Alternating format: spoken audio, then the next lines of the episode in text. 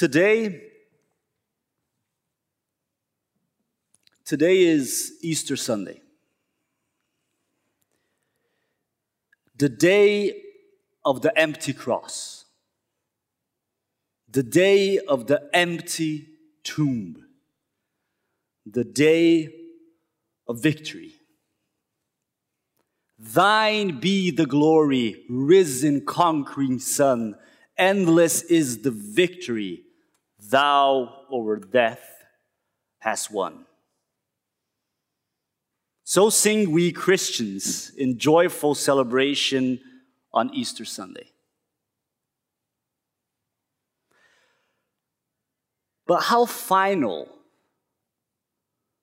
does that shout of victory resound in our minds? How final does that shout of victory resound in our lives? How final, how definite does that shout of victory resound in our path of faith? I wouldn't be surprised if you start feeling a bit defensive right now. Depending on what kind of faith tradition that you have inherited, there's a chance that you might feel like I'm setting up a guilt trap, right? And attempting to expose the shakiness of your certainty. Shouldn't Easter Sunday be a big exclamation mark kind of thing? A confident shout of certainty. But it would be wise to not rush to Easter Sunday and victory. There is little to say about an empty cross had it not been the place of the death of Jesus Christ of Nazareth. There is little to say about an empty tomb had it not housed the dead body of the wandering preacher from Galilee. As we come to Easter Sunday, have we allowed ourselves the shock and the tears of Friday? Have we felt the painful silence of Saturday? Have we dared walk into the tomb, into the place of death in fear? Have we left room also in our Sunday morning for utter bewilderment and, yes, for doubtful confusion?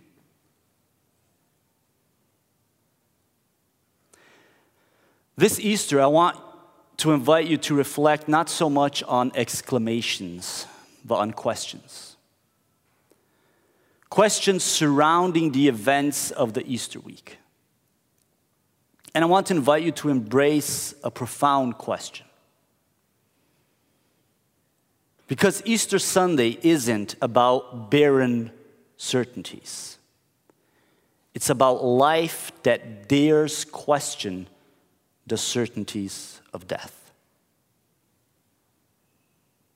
Will you stand with me as we read today's text? And we find it in the Gospel according to St. Luke. And I will read from verse from chapter 22, verse 66, all the way to 23, yeah, 25. Just let me find this here. From the Gospel according to St. Luke, chapter 22, verse 66. At daybreak, the council of the elders of the people, both the chief priests and the teachers of the law, met together, and Jesus was led before them. If you are the Messiah, they said, tell us. Jesus answered, If I tell you, you will not believe me. And if I asked you, you would not answer. But from now on, the Son of Man will be seated at the right hand of the mighty God. They all asked, Are you then the Son of God? He replied, You say that I am. Then they said, Why do we need any more testimony? We have heard it from his own lips. Then the whole assembly rose and led him off to Pilate. And they began to accuse him, saying, We have found this man subverting our nation. He opposes payment of taxes to Caesar and claims to be Messiah, a king. So Pilate asked Jesus, Are you the king of the Jews? You have said so, Jesus replied.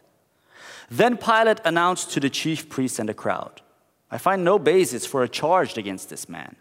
But they insisted. He stirs up the people all over Judea by his teaching. He started in Galilee and has come all the way here. On hearing this, Pilate asked if the man was a Galilean.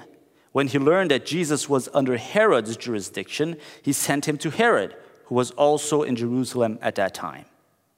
When Herod saw Jesus, he was greatly pleased, for, for, because for a long time he had been wanting to see him.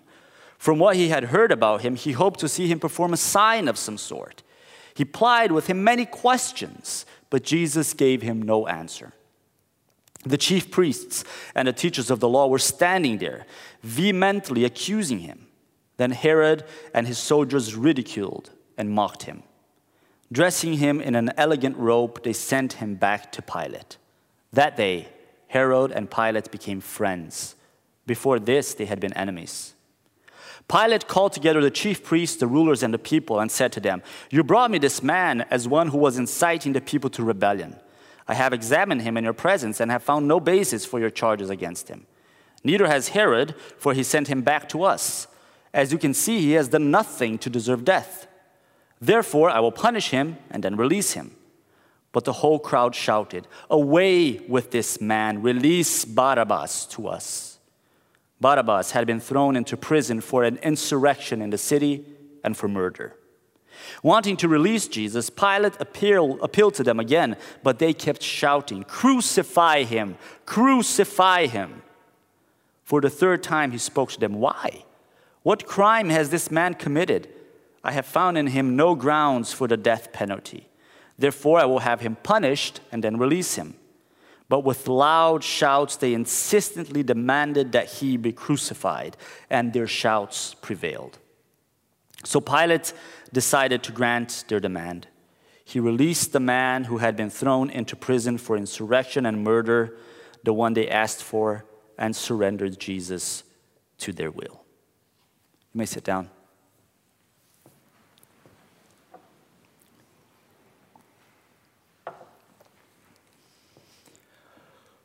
What do we do with Jesus? What do we do with Jesus?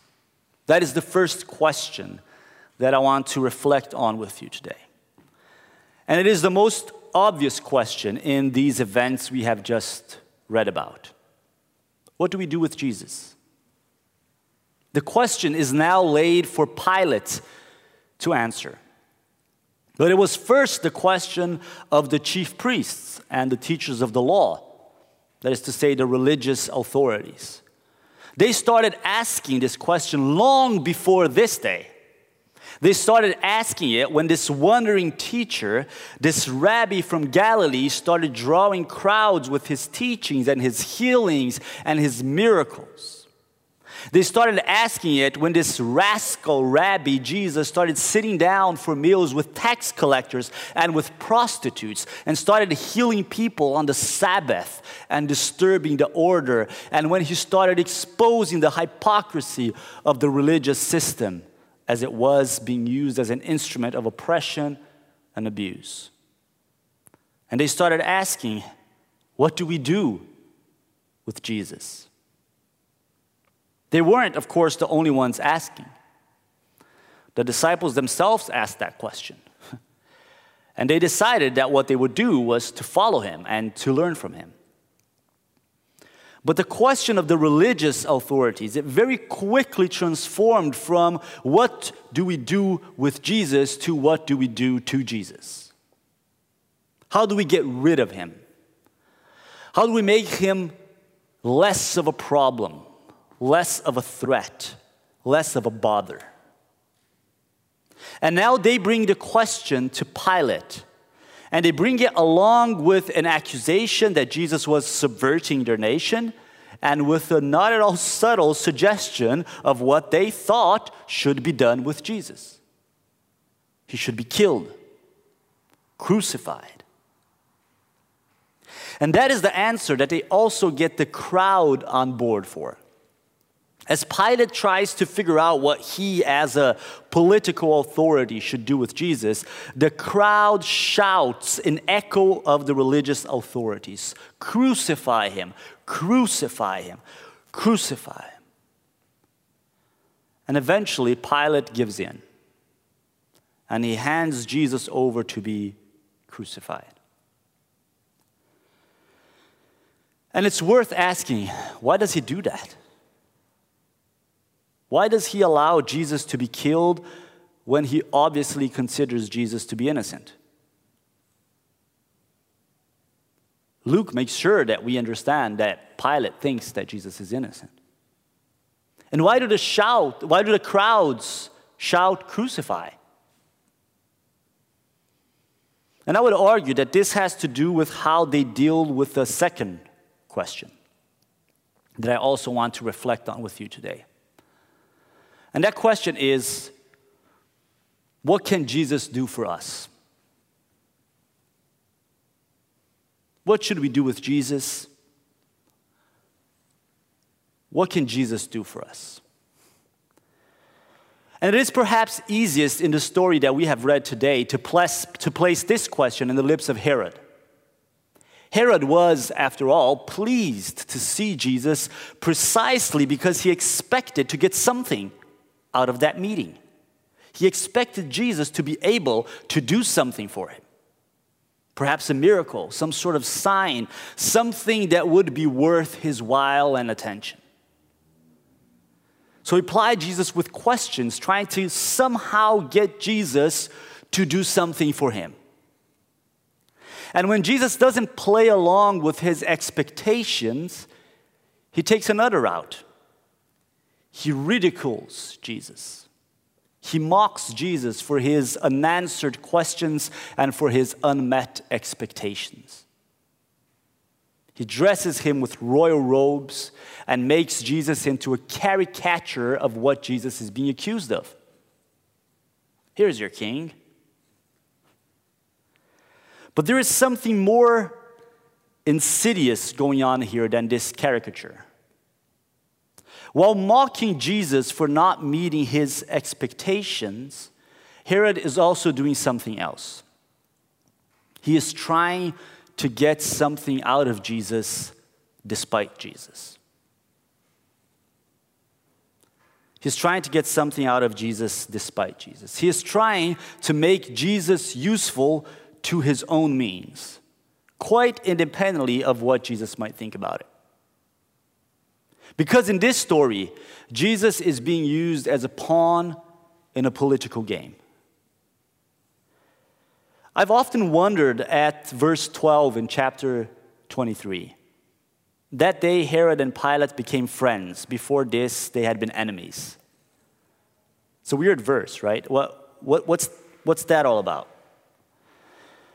And after looking further into this, I believe the most logical reason for this new friendship you know, when politicians are friends, we got to use quote marks. Uh, for this new friendship is the way that Jesus is used in this story as a token of political favor. And this is more or less how this works.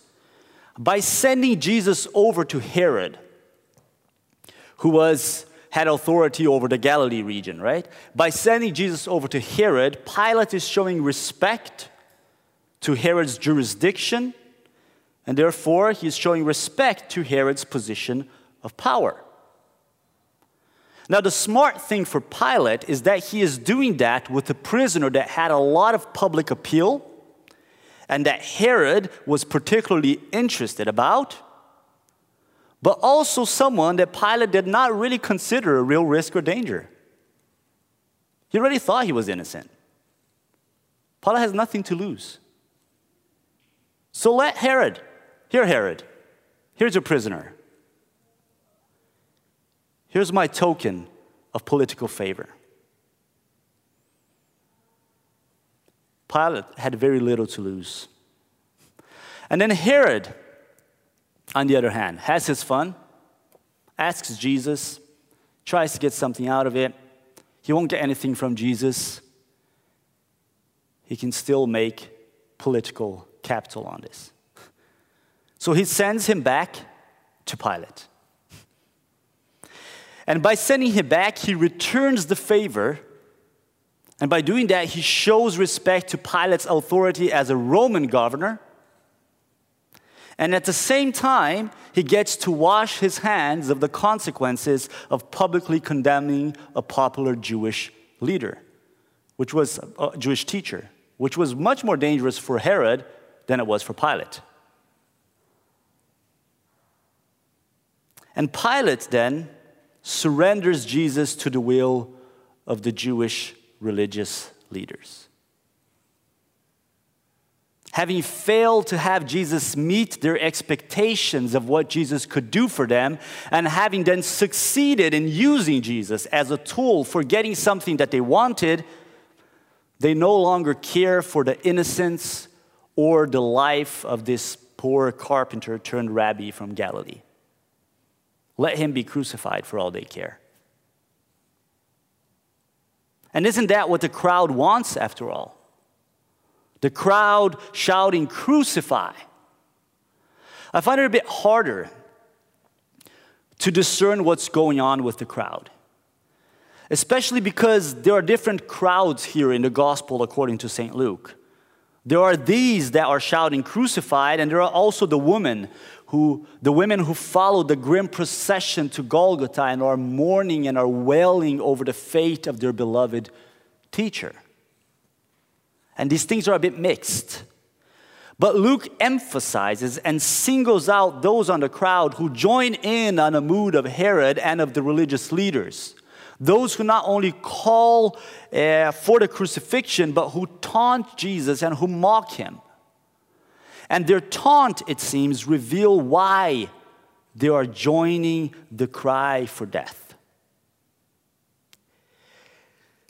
He saved others, they say. Let him save himself if he is really God's Messiah, the chosen one. A mere week ago, Jesus had ridden into Jerusalem and received a king's welcome to chants of Hosanna to the Son of David. David, a great king. David, the archetype of the Jewish king. Hosanna to the Son of David. And the shouts of Hosanna still tingle in the air of Jerusalem and of the temple. And the contrast, the incoherence is heart wrenching and it is revealing. Jesus had not taken the king's role. Not the one that they knew, not the one that met their expectations. He didn't take power. He kept on preaching and healing and spending time with lepers and broken people and outcasts. What kind of a king is that?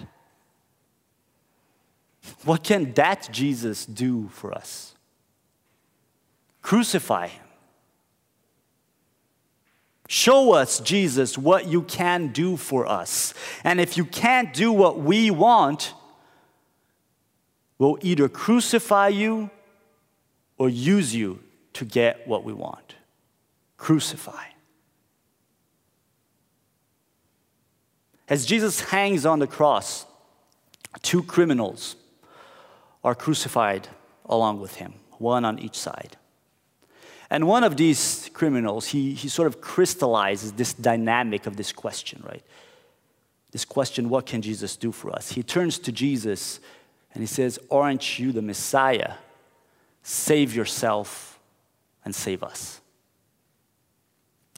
Get down from the cross and get me down as well. What good is a dead Messiah? What good is a God that loses? Good is a God that doesn't miraculously pull us out of suffering when it hurts the most.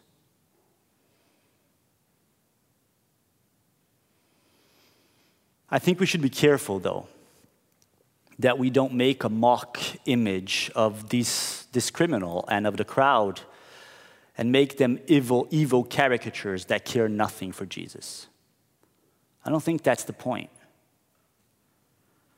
The point is they care for themselves. They, they want relief from their suffering. And because they don't understand what Jesus is up to, they try to find a way of fitting him into what they do understand and what they can relate to. And honestly, it's not too difficult for us to do the same. It is all too easy for us to speak of Christ and speak of the cross in very similar ways. We speak of Jesus as the one who can save us, and the cross as the means through which he saves us. And soon we are parading the cross as a symbol of victory and a victory that is ours. And before we know it, we have dressed Jesus in royal robes of our own making. And we are parading this mock Savior that can answer the question what can Jesus do for us? This Jesus that can quiet down our anxious thoughts and fears, a Jesus that can give a final answer to the misery of death and all the shapes that it takes. And we make Jesus into a religious pawn to calm our nerves and to fight our wars. Hosanna if you play the role of the kings. Crucify if you don't.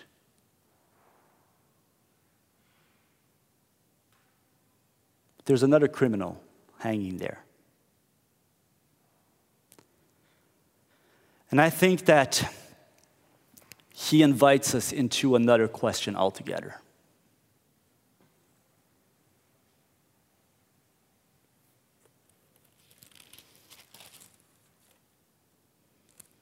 But the other criminal rebuked him, the first criminal.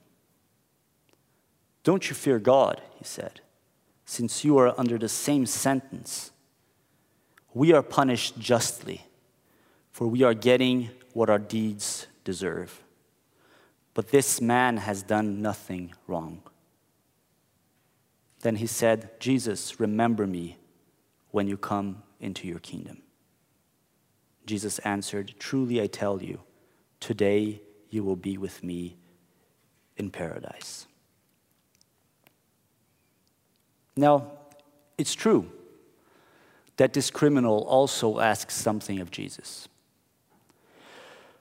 So one might argue that he also has an underlying question of what can Jesus do for us?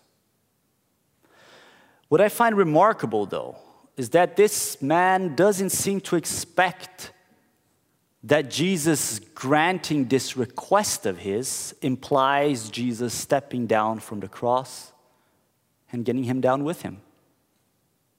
In fact, this man seems to accept that they will both die, both him and Jesus. And yet, yet somehow, somehow the absurdity of Jesus, the perfect Lamb of God, hanging there, sharing his death. Somehow, that gives him hope. Hope that Christ's death next to his has the power to change everything to change even the way in which he perceives himself in his own death and in his own suffering.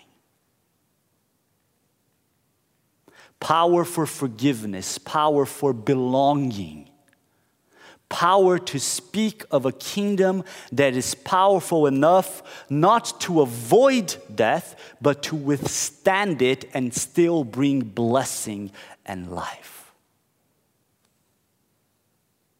Not to run away from the reality of death, but to withstand it and somehow bring hope and life. The question that this criminal invites us into is what does it mean that Jesus is with us? Not what do we do with Jesus, not what can Jesus do for us, but what does it mean that Jesus is with us? What does it mean that Jesus is with us in our death? What does it mean that Jesus is with us in our suffering? What does it mean that in the mo- moment of most profound pain, where the consequences of our own violence and of the violence of the world seemed crushingly overwhelming, that on that moment we look to the side and there is Christ with us offering life as he shares our death. That is the most powerful, world transforming question of them all. Not what do we do with Jesus, not what can Jesus do for us, but what does it mean that Jesus is with us? I don't think Easter Sunday with the empty tomb was an ending exclamation mark of victory for those close to Jesus. I think it was rather something that blew up their minds and souls into billions of questions of what does this mean? How do we live knowing that He lives? How do we die knowing that He lives and died? How do we live into this life that questions the certainties of death? How do we lean into this hope that blossoms in barren ground? How do we look into our suffering and the suffering of those around us?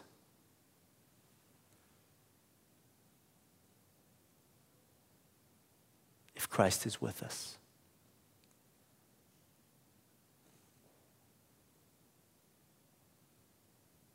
Because I think we all know that suffering comes that it stays. We all know that violence makes no excuses. We all know that when we paraded Christ as our own mock version of a king, maybe we've been the one causing the violence.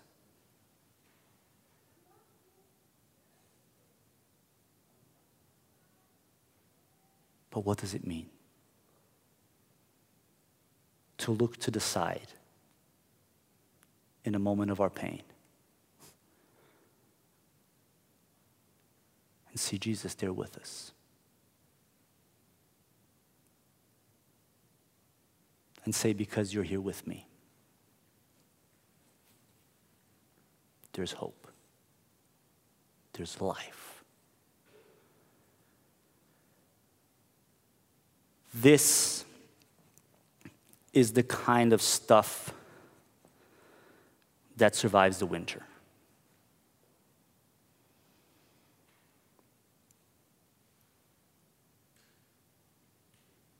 We need to acknowledge the tomb when we speak of resurrection. We need to acknowledge the cross when we speak of life.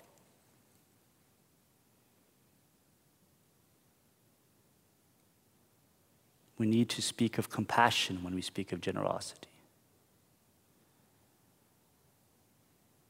We need to say, The Lord is risen. He's risen indeed. He's risen because he died. He's risen because he died.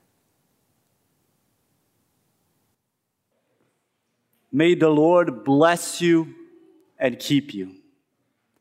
May the Lord make his face shine upon you that you may know that he is gracious to you. May the Lord turn his face towards each and every one of you, to the reality of your lives, into your darkest days and your days of greatest joy, that he may bring you of his peace. So go in the peace of our Lord Jesus Christ and serve the Lord and serve the world joyfully.